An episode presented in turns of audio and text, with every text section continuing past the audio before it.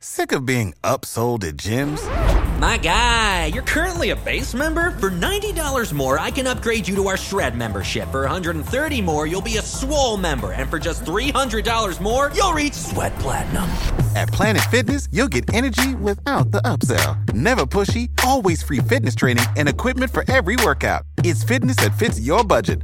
Join Planet Fitness for just one dollar down and ten dollars a month. Cancel anytime. Deal ends Friday, May tenth. See Home Club for details.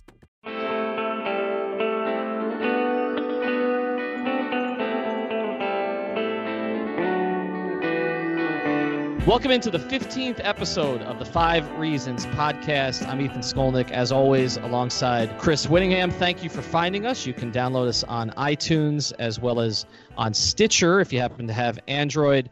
And make sure that you subscribe so you get our most recent episodes. We typically put out two or three episodes per week. One of the things that we want to do a little bit more on the podcast going forward is bring in experts to sit in with Chris and I for the forty-five minutes or so that we do this particular pod.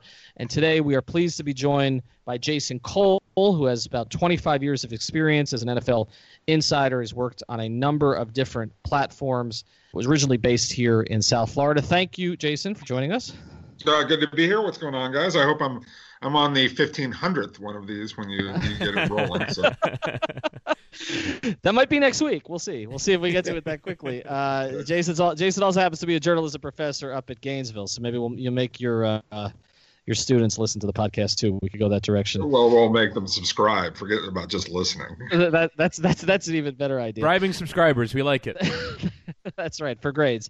Let's uh, let's get to the topic today. What we wanted to hit on a little bit, and we think that this is something that people will be talking about here for the next few weeks, is the quarterback situation in the N F L. And this projects as one of the more interesting off seasons we've seen in recent years, not only because the draft seems to have a number of viable starting candidates in it, perhaps as many as five guys who could go in the first round, but also because there are legitimate free agents this year who could actually be starters in other teams. That's not something we always see.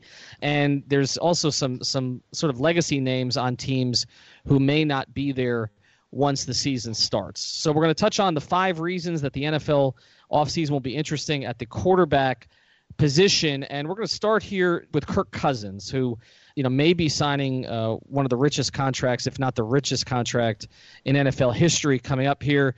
The Washington Redskins. At least this week. At least this week, uh, to pass Jimmy Garoppolo.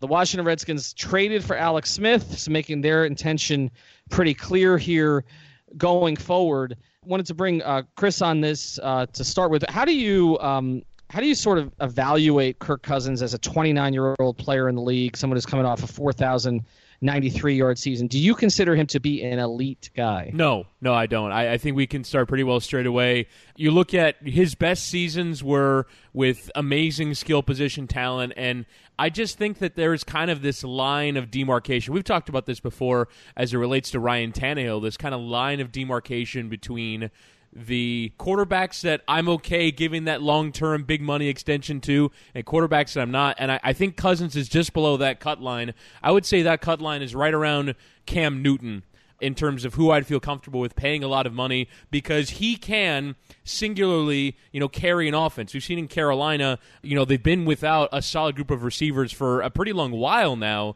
and they still perform at a pretty high level on the offensive side of the football. I don't think Kirk Cousins, without good sk- uh, skill position talent, without a good offensive line, without a decent running game, can carry a team.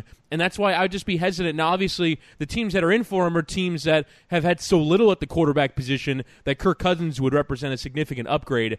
I don't think he represents a significant upgrade. Where do you see him, Jason? It's a very interesting question, because if you just said, how is he today? You would say, no, he's not necessarily a top ten guy. He's probably in that eleven to sixteen category, and what I like to call it's sort of a derivation of Alex Smith, which is I consider Alex Smith your league average starter, which is you can win games with him. You can maybe even make the playoffs, but he in and of himself is not going to elevate your team. The problem you have is that the guys who are in that elite category, like Ben Roethlisberger and Tom Brady and Phillip Rivers and, you know, we can go on, you know, obviously Aaron Rodgers, a bunch of those guys are about to age out of the league or talking about retirement. I mean, Phillip Rivers has talked about retirement. Ben Roethlisberger has talked about retirement. You know, Tom Brady is forty. Drew Brees is thirty-eight. Those guys are going to be leaving the league pretty quick. And all of a sudden, Kirk Cousins starts to move up the rankings a little bit. And if there aren't a lot of young guys to sort of displace him, you know, Carson Wentz will see about whether he returns. Jared Goff, is that real or a creation of Sean McVay's imagination? Where is he in all of this?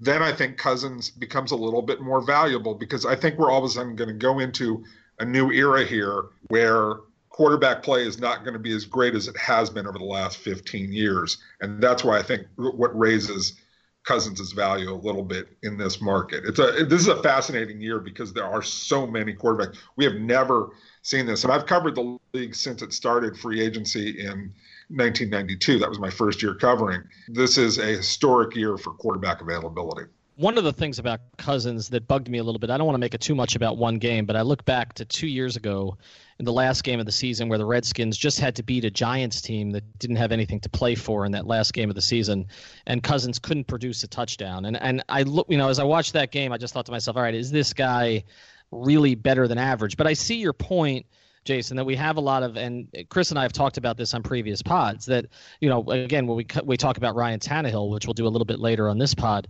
is that, you know, some guys start to look better as other guys fall away. And, and so I can see that happening. Now, let, let's get to the teams that, that would have interest in him and where he could go, because it, it seems like there are maybe as many as five or six teams that he could end up with at this stage. Right. There are, I basically broke this into three categories of teams that need quarterbacks. Obviously, the ones that are in the highest need are Arizona, Buffalo, the New York Jets, Denver, and Cleveland. They don't have anybody to, you know, hang their hat on at this point in time. Minnesota is close, but I think they're going to figure out something among the three guys that they have who are unrestricted free agents after this year. The New York Giants are next. Jacksonville is also in that next group that I talk about, these medium need teams, where you just don't trust Blake Bortles. Now, they're going to go with Bortles. That's what they're talking about for next year. But I don't think they're necessarily comfortable with him. And then there's this last category where I've got four teams that I would say they're looking around going, okay, we have to be prepared for what's next. Miami is one of those teams in case Tannehill does not come back or does not continue to progress.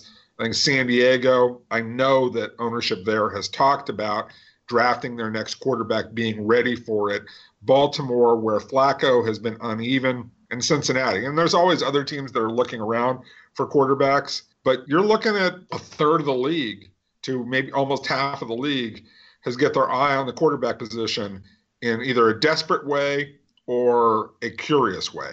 Yeah, I think you're you're kind of getting down to these teams, too, that are just desperate, right? And so even if you're looking at a, a team like the Denver Broncos, would they like to find a franchise quarterback or someone who could play at that Peyton Manning uh, fifty-five touchdown level? Absolutely, and I think uh, that that's been. I think that's everybody been, wants that. Well, yeah, I mean, I, I think you, you, but but you look at, you know, from a Denver point of view, that's really been the one failure of the Elway era so far, is that they've gone for Osweiler, they've gone for Paxton Lynch, and they still haven't kind of solved that long-term issue. They they had the stopgap with Peyton, but they haven't been able to figure it out. But would Kirk Cousins represent an ability to win the Super Bowl? Because I think what the Eagles did this year, what the Jags did this year, what the Vikings did this year, obviously in the context of history, they are outliers because they got very far into the playoffs without great quarterback play. But could they represent a model for a team going forward like Denver, who thinks that their defense is of that caliber,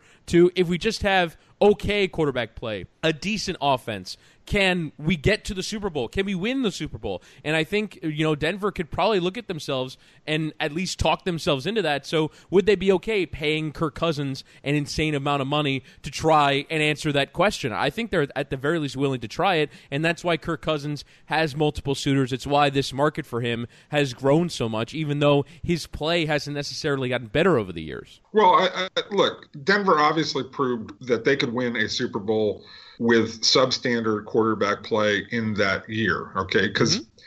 look, Peyton Manning was not anything close to Peyton Manning that year. He was awful, really. And he was workable during that playoff run. He didn't make mistakes. He kept them out of bad situations. He played to the strength of the defense. And look, they got a little bit lucky. He made, I think, three plays the entire playoff run. A, you know, third down play against Pittsburgh to get him into scoring position, and two touchdown passes against New England in that A F C Championship game. That's the only thing that he did during that playoff run. So you come back and you say, if you're John Elway, and and I get a little bit uh, prickly when people say that Elway's failed, given the fact that he's been there seven years, they've made two Super Bowls, won one, and he's the guy, he's the reason why they signed Peyton Manning. So his failure over the last two years to find a successor, I, I'll just take a little bit of issue with that. Look at the Dolphins post Marino. It took them fifteen years to find anybody that was half decent. It's just a really hard thing to do. All of that said, Cousins becomes really important, or any veteran quarterback becomes really important, because you have to take advantage of that window in which your defense is still good. Because defenses do not stay together for seven, eight, ten years. They just there, there are too many moving parts, and we're already starting to see it a little bit with Denver, where they're probably going to lose Aqib Talib, and some of the other guys are aging out, and Derek Wolfe is not the same player he was two years ago because he's banged up. Von Miller is still great, but they've had to fill in other positions, and they've had to change. And this is the flaw of Seattle and other teams that have won championships with a great defense. They can win one, but it's hard to win more than one, because you have too many moving parts to try and keep together, and you have to pay too many guys. That's why the the best way to build your team is always around your quarterback. All that said, Cousins becomes important. Any veteran quarterback who can come in and sort of make them reasonable on offense becomes important, because the one thing that they haven't been the last two years is even passable on offense. No, no pun intended. And so Cousins becomes important for them. I think that even even Sam Bradford becomes important for them, and they can probably even live with maybe the next guy down on this list if they don't get Cousins. But I think the priority is definitely to get a quarterback, and Cousins is obviously the best one on this list.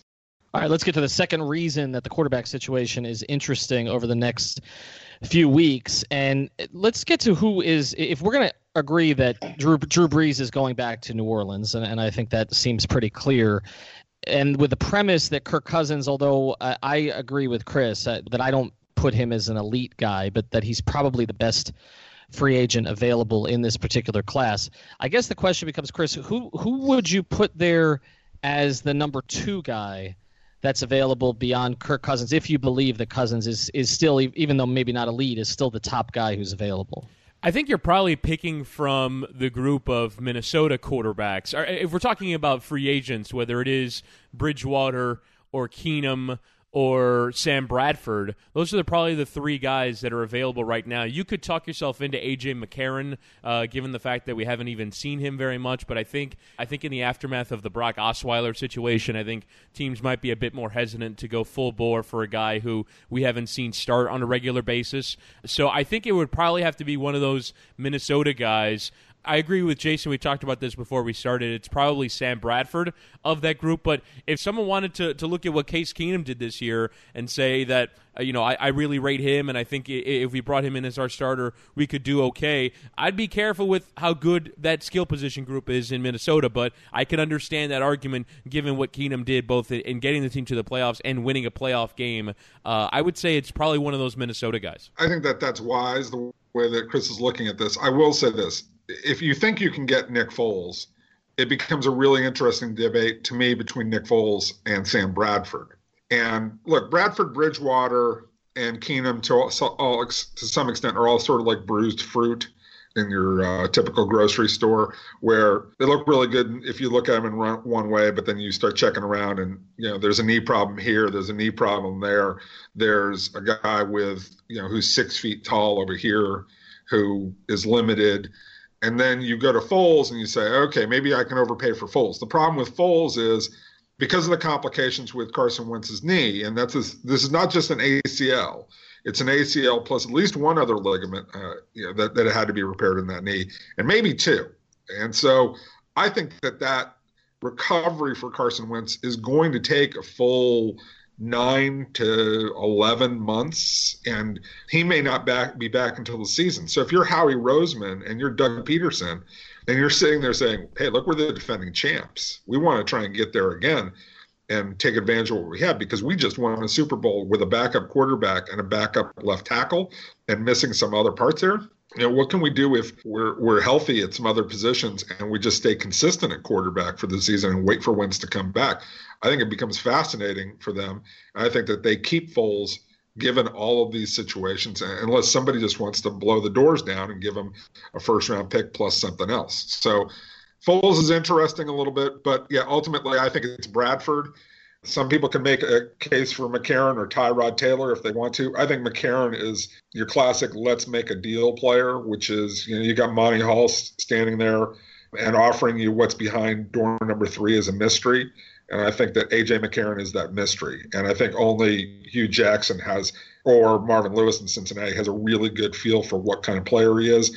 From the, the players I've talked to in Cincinnati, he's gutsy, he's tough. He's got a little chutzpah to him, but he's wildly inconsistent when you watch him over time. The Minnesota situation, as Chris mentions, is is fascinating to me because you mentioned they're all dinged up in some way. With Bridgewater coming off the injury, with Bradford, you never know if he's going to stay healthy.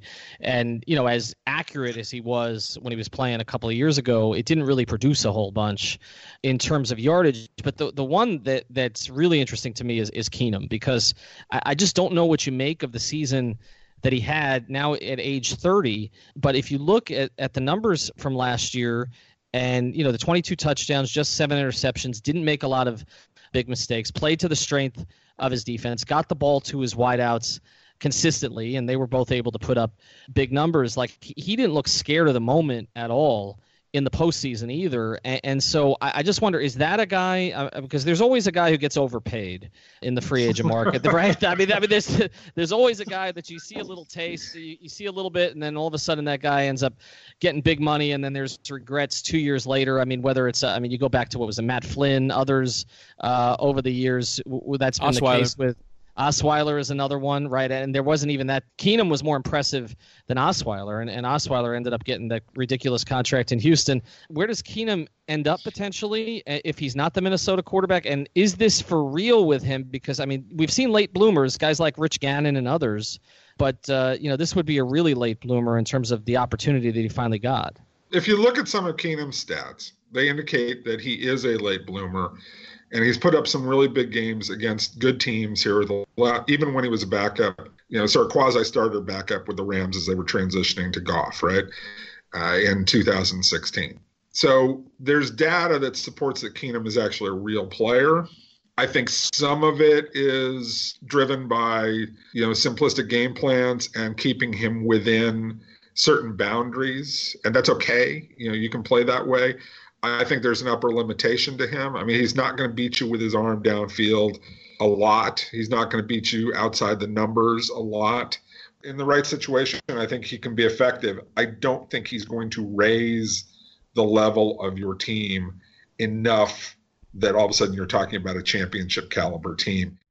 I, I just want to make the quick point that I think around the league, you, you mentioned the phrase the right situation. I think that's going to end up becoming bigger and bigger as you kind of move on, because I think if also substandard quarterbacking can, you know, at least sort of get on by, then great coaching can also make that difference. And I think, you know, you look at, for example, what Keenum was under Jeff Fisher in Los Angeles versus what he was in Minnesota. That's a quality offensive coordinator who's now gotten a head coaching job, putting him in that position to succeed. Prescription products require completion of an online medication consultation with an independent healthcare provider through the LifeMD platform and are only available if prescribed. Subscription required. Individual results may vary. Additional restrictions apply at life M D dot com. Read all warnings before using G L P one s. Side effects may include a risk of thyroid C-cell tumors. Do not use G L P one s if you or your family have a history of thyroid cancer.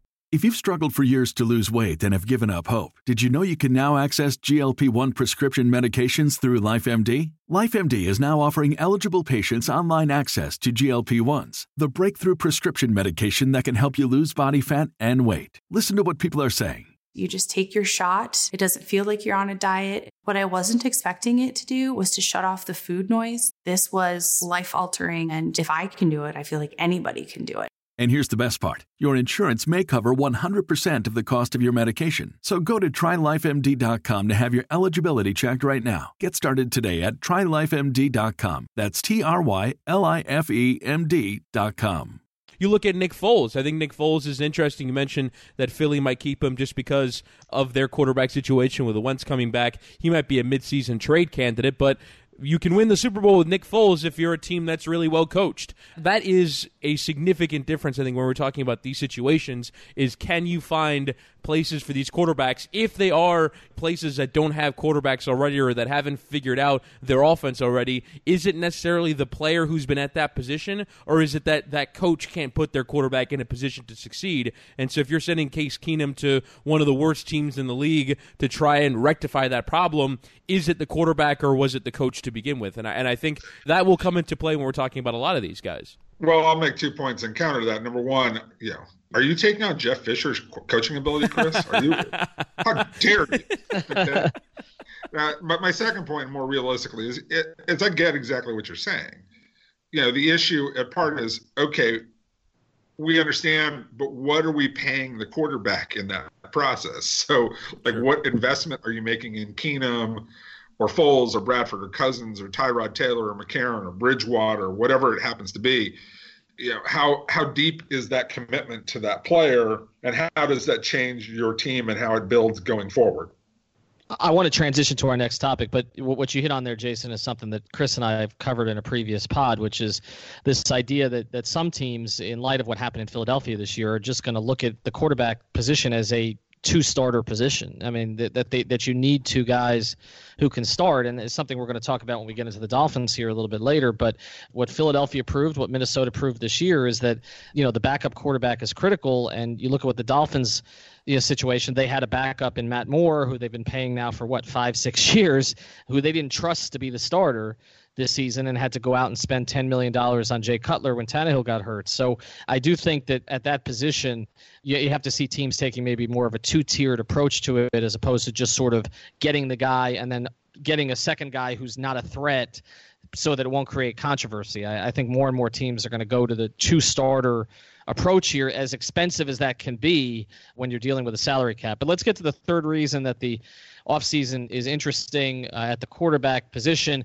And so I, you, you hit on this a little bit, Jason, because it sounds like you think that Case Keenum may be a guy who's left out here of this starter carousel. But when you look at the rest of the, the free agents that are available, who else do you see that has been a starter who may not be a starter next year? Let me start with kind of a reaction to what you just talked about with the two-starter approach or the two-quarterback approach. I think what adds to that is that offensive line play is so bad around the league that you almost have to have two guys, because it's basically, for half the teams in this league, it's a death march to keep their quarterbacks alive. That said, when you talk about guys getting sort of left out, and we talked about the number of teams that are in a high need, the teams that are in a sort of medium need, the teams that are looking around, and we didn't even really talk about what's available in the draft, okay? You know, aside from these six or seven quarterbacks, you know, from, you know, Cousins, Bradford, maybe Foles, Keenum, Tyrod Taylor, A J McCarron, Teddy Bridgewater, throw on top of that four or five guys in the first round of the draft: Josh Allen, Baker, you know, Mayfield, Josh Rosen, Sam Darnold, Lamar Jackson. You talk about those guys, all of a sudden, yeah, there's a car- there's a, a musical chairs that's going to go on, and you wonder, okay, who's not going to get a seat? And I would say that Keenum, Tyrod Taylor, and McCarron are guys, and even Teddy Bridgewater, those guys better be worried about where what seat they get, because if they don't get a seat really early with a team that's committed to them and believes in them, they're looking at going on to that backup carousel in the N F L, where you stay with a team for two or three years, maybe maybe a while, but you're always the guy that they're looking at, like Matt Moore.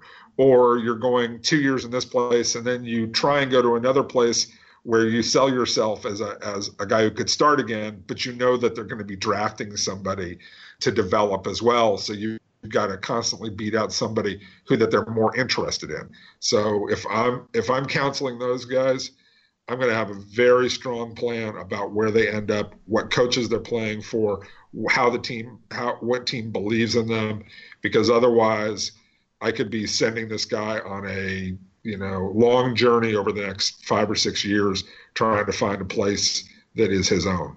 Yeah, I, I think Bridgewater is is definitely the most likely of the guys that we're talking about to not find a job because of the health situation. It's really difficult to look at him and feel comfortable that after an injury that severe, we, we barely saw him in Minnesota, that he's going to be fine. To me, when, when you look at sort of the, these situations going on around the league, the other thing that's a bit dangerous if you are bringing a guy like this in as a backup, is he going to be threatening to the starter? And I think that's why you see some quarterbacks have, or some teams having as their number two quarterbacks, guys you're like, wait, wait, that's really what you're going with? And I think it it's in large part because you don't want your starter to kind of feel uncomfortable or feel like his position uh, is under uh, threat. Can I, can I, can I interrupt you for a sure. second on that?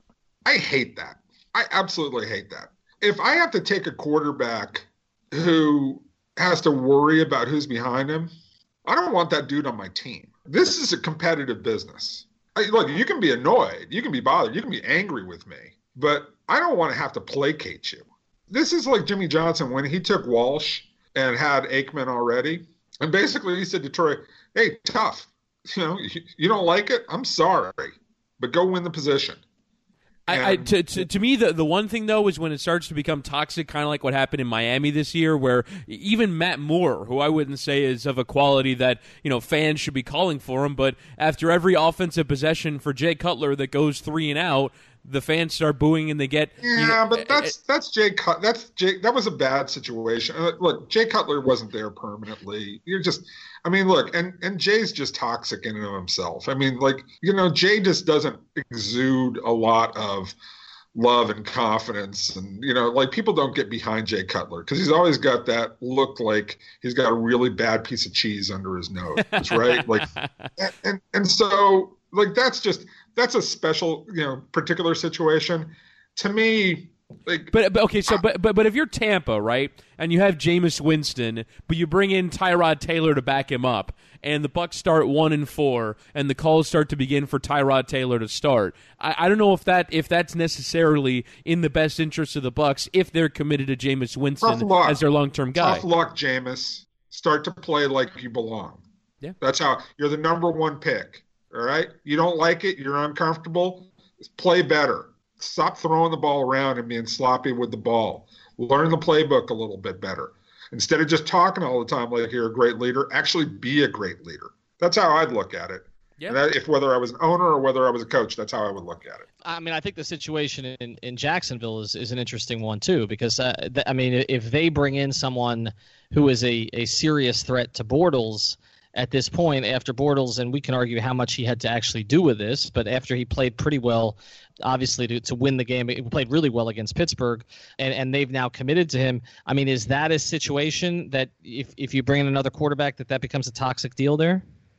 Yeah. I would think so, yeah. Guys, I mean, look, okay, if they don't get along, as long as it, as I'm winning games, you know, if it becomes so toxic I can't have him on my team, okay, I'll cut one guy. I don't have a problem with that, but I get really like I've, I've done this for, you know, again, since nineteen ninety-two, and all these teams that talk about pitter pattering around their quarterback and their ego and all this other stuff. It's like, hey, Blake Bortles, dude, you weren't that good.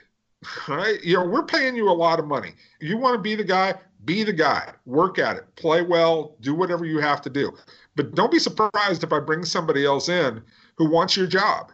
That's how this is going to be, and you need to protect your job. And let's just say this. Tom Brady was competing for his job every single day, when, and he was nervous about Garoppolo. Cool. Brett Favre did not like having Aaron Rodgers in there as a first-round pick ready to take his job. Good. Work harder at it. Be sharp. All right? You know, it, it'll work. It, it, will, it will work itself out, and if it becomes toxic for the team to handle – okay, then that's when the coach or the owner or some or the general manager steps in and says, okay, we got to solve it then. But competition in and of itself, this is a place for big boys. And if you're you're too much of a to handle somebody competing for your job, tough luck.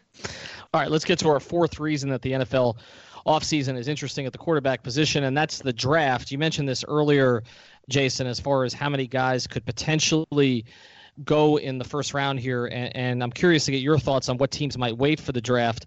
But I just want to su- circle back with Chris on this, because we did a, a podcast where we, we focused on some of the, the draft prospects about three weeks ago. Um, has anything sort of changed in your view, Chris, as far as as where these guys might line up, and, and you know, sort of the questions about guys in particular, uh, Baker Mayfield and, and Lamar Jackson? I don't think the, there has been a ton of movement because, you know, we've had the Senior Bowl and we had the, the East-West game, but I, I don't think there were any standout performers in that group. Uh, you know, I read that Baker Mayfield was pretty impressive at, at, at the Senior Bowl, but for the most part, that, that's pretty well stayed the same. I've seen some buzz that now teams are thinking about him towards the top five, uh, and, and maybe those guys just come off the board pretty well at the beginning of the draft, at least when you're talking about uh, Darnold, Rosen, and I'd say Baker Mayfield's in that group. Maybe a team talks themselves into Josh Allen. To me, the, the difference, if anything has changed in that period of time, is I think with this sort of increasing chatter about these guys going earlier and earlier,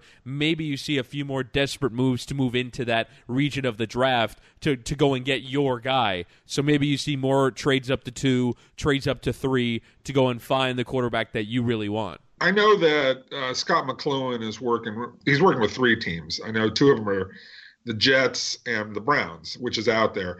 And I know that McLuhan loves Baker Mayfield. He was the guy who really pushed for Seattle to draft Russell Wilson when they took him. And I think he sees a lot of the same things that Mayfield's got. It's a little louder. You know, it's a different personality, but the same kind of traits between Wilson and, and Mayfield. And he really likes that. Now, it's just hard, you know, take a, a guy who's six feet tall going in the top, in the first round, let alone the top five, is is a tough call for a lot of teams. So I would expect that in Cleveland, John Dorsey probably is looking at a guy like Josh Allen because of the arm strength and the size, and probably likes that a little bit more.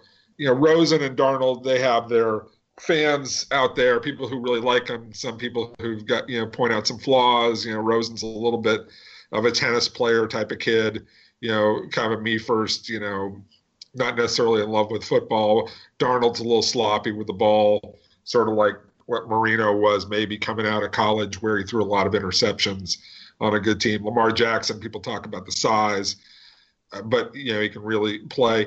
Like, I think everybody's got an idea who they think the number one guy is, and that's not going to really truly change from here. The question is, how are they going to move around to get the guy, and, and how do they interpret everything else? Now, that being said, the top of the draft, obviously Cleveland controls the top of the draft with the first and the fourth pick. And I think that they may take the pass rusher with the number one pick, uh, and then they'll come back and take a quarterback at number four, because one of those guys is going to be sitting there, maybe even the guy that they want. They see what the Giants do, and they're going to be picking before Denver. Maybe Denver goes up and gets one of these guys, but you're still your Cleveland. If you like more than one of these guys, you can sit there and you can take one at number four. However, I believe that Denver, we've talked about this already, is going to fill their need through free agency.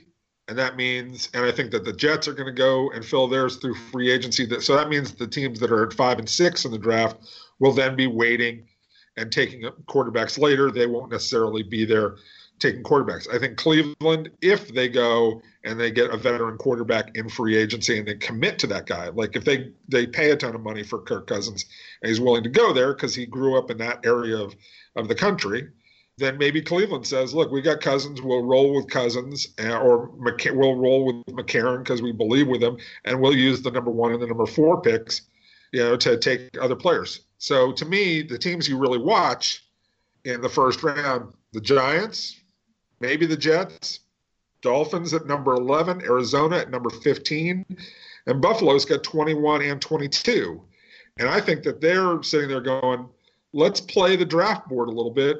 Let's hold off on free agency, maybe get a guy a little bit later who will say, we'll give you a three-year contract. Maybe it looks like what Mike Glennon's deal was with Chicago. We'll pay you a bunch of money in the first year, but understand we may draft a guy in the first round. So to me, Buffalo, Arizona, Miami to a certain extent, the Giants, those are the places where I would be saying, you know, the draft really becomes interesting and focal for those teams.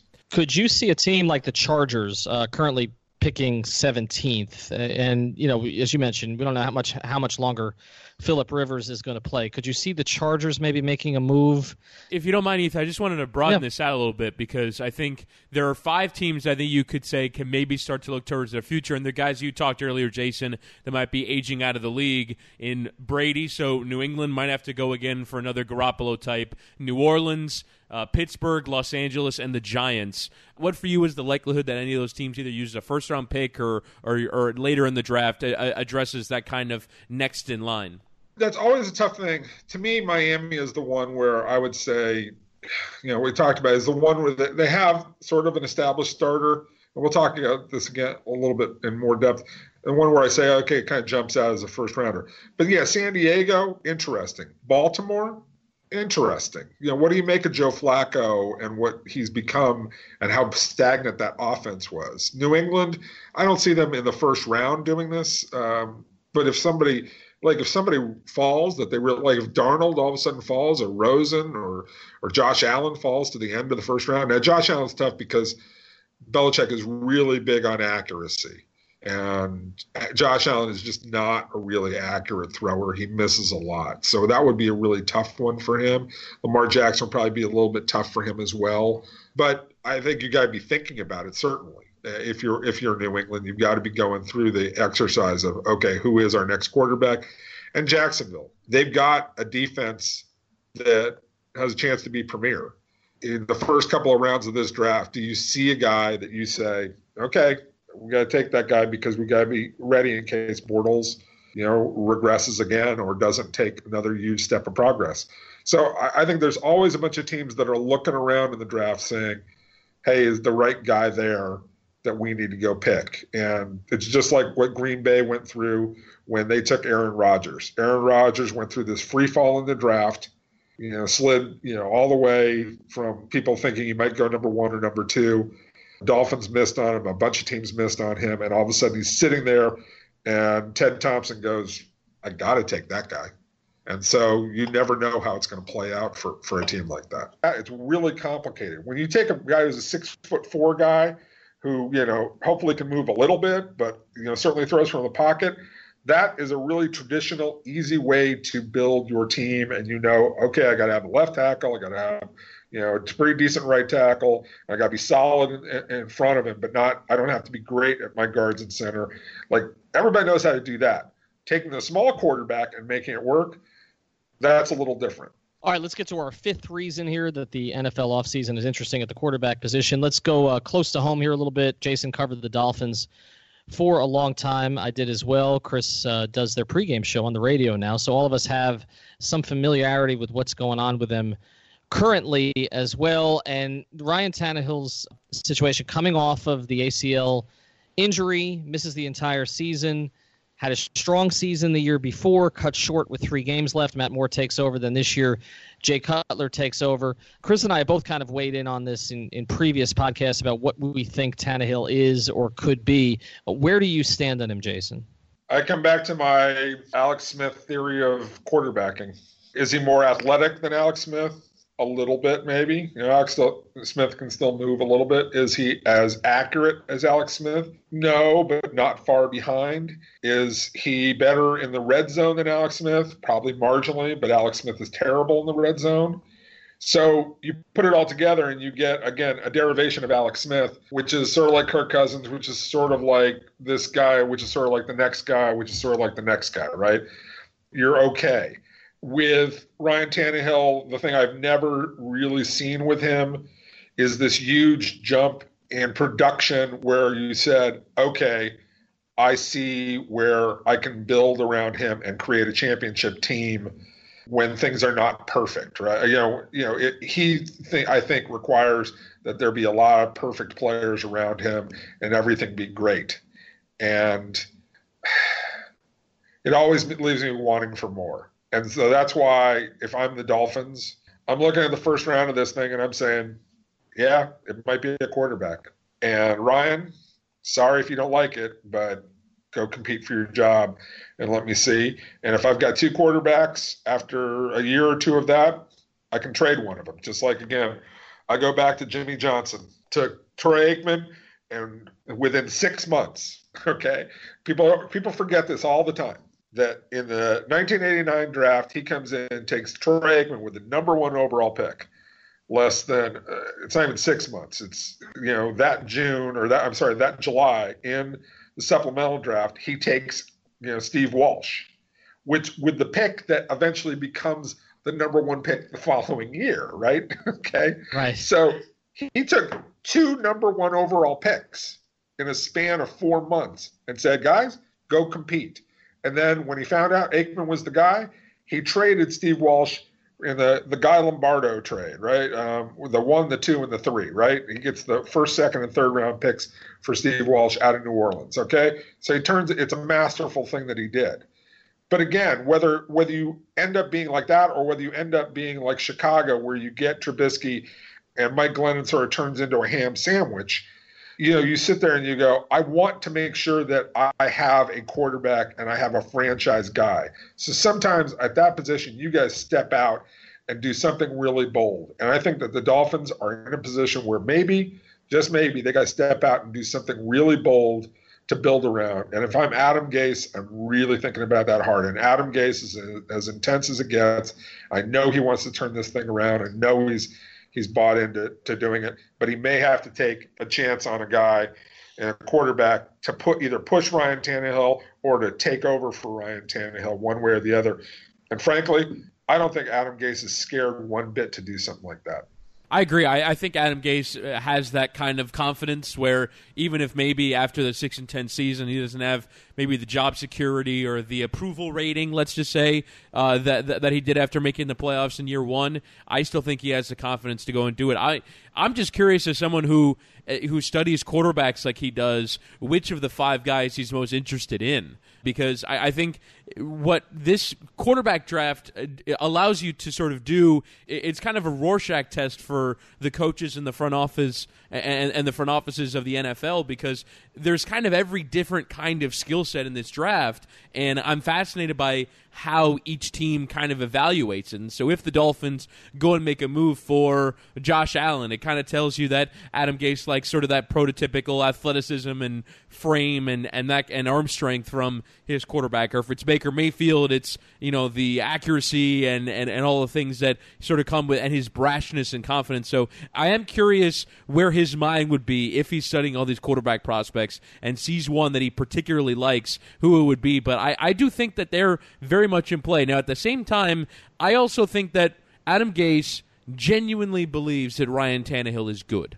And I think, you know, just sort of watching them in the locker room, and I, I was in a few post-game situations, and the way that he's been Tannehill's loudest public defender, I really do think that Adam Gase thought he was on to something towards the end of that first season here, and that the knee injury has kind of derailed uh, you know, what, what would have been a profitable relationship between coach and quarterback. And I think he's ready to give it one more year to see what this year brings uh, before he goes and makes that change. You don't like the one more year, Jason? I, I hate the one more year thing. I really just hate it. And I know, I get it. Like, I'm... Chris, you're not wrong. Dolphin fans aren't wrong, you know, because you see a glimpse. I just, I, I don't. I, by, by the way, I, I don't. I don't think Dolphin fans want there to be one more year. I think the Dolphins fans are fired up about Baker Mayfield, but uh, well, I, I think, I, I, I, I think Dolphins management and the, and the coaching staff are ready to give it one more go. Right, I, I, I get it. I get the logic. Wherever the one more year thing, I just always like.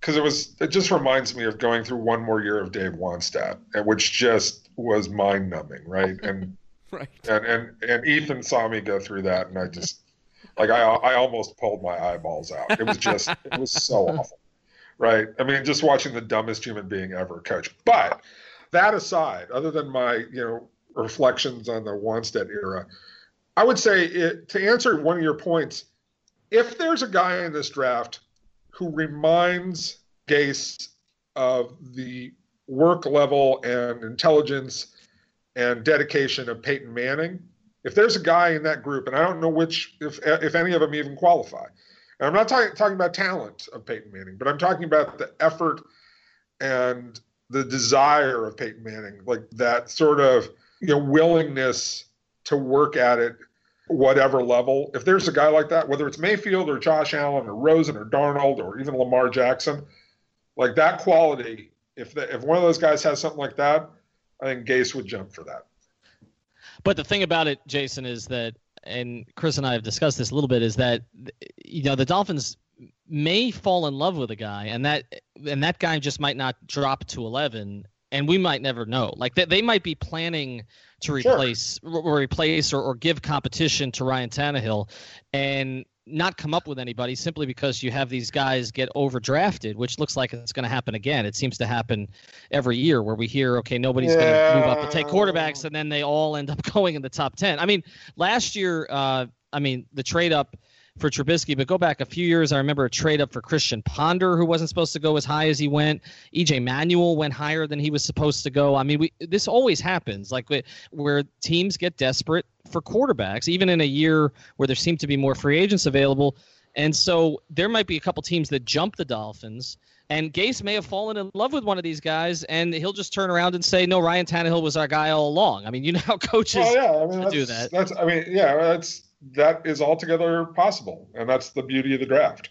All right, let's do a, let's do a quick uh, round robin here before we close up this podcast. Uh, let, let me just throw teams at you two guys, and throw at me, well, who do you think the starter will be? Let's try this exercise here. Okay. Uh, go, going into this season. Cleveland. Jason, you start. Uh, Cleveland will be Baker Mayfield.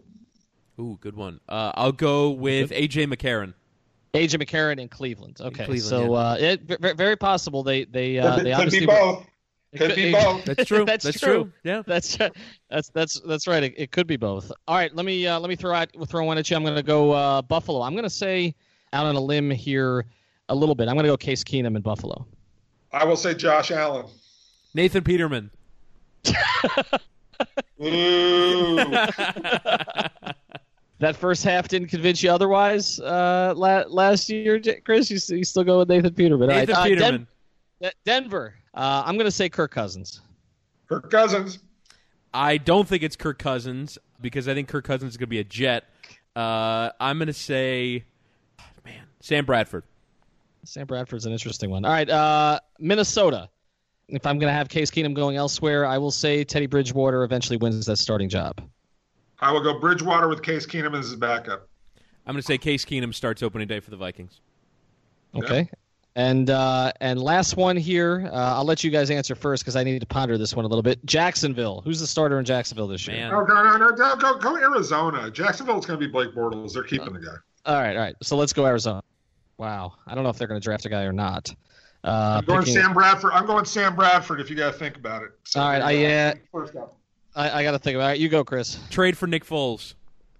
That's an interesting one. I, I think Philadelphia. Ah. Hold, I think Philadelphia holds on to Nick Foles uh, for this year, uh, just because of the situation with Wentz. So I have to pick one. Um, I'll say they draft a rookie, but maybe they end up with Tyrod Taylor as a temporary starter out there while the rookie develops. All right, thanks for uh, thanks for listening, everybody. You can follow Chris Whittingham at Chris Whittingham on Twitter. I'm at Ethan J. Skolnick. Jason Cole is at, what, Jason Cole sixty-two? Is that right? You got it. There you go. Uh, all right. Thanks for listening. Be sure to subscribe. That way you will get the episodes automatically. We'll talk to you soon.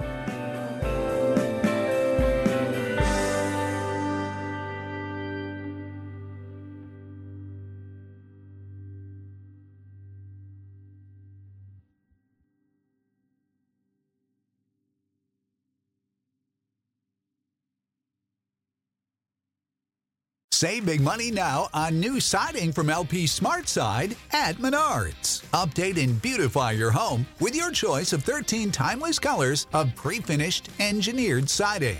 It's durable and includes a Sherwin-Williams factory finish paint warranty that means no painting for years to come. View our entire selection of siding from L P Smart Side today. And don't forget to check out our flyer on Menards dot com for all the great deals happening now. Save big.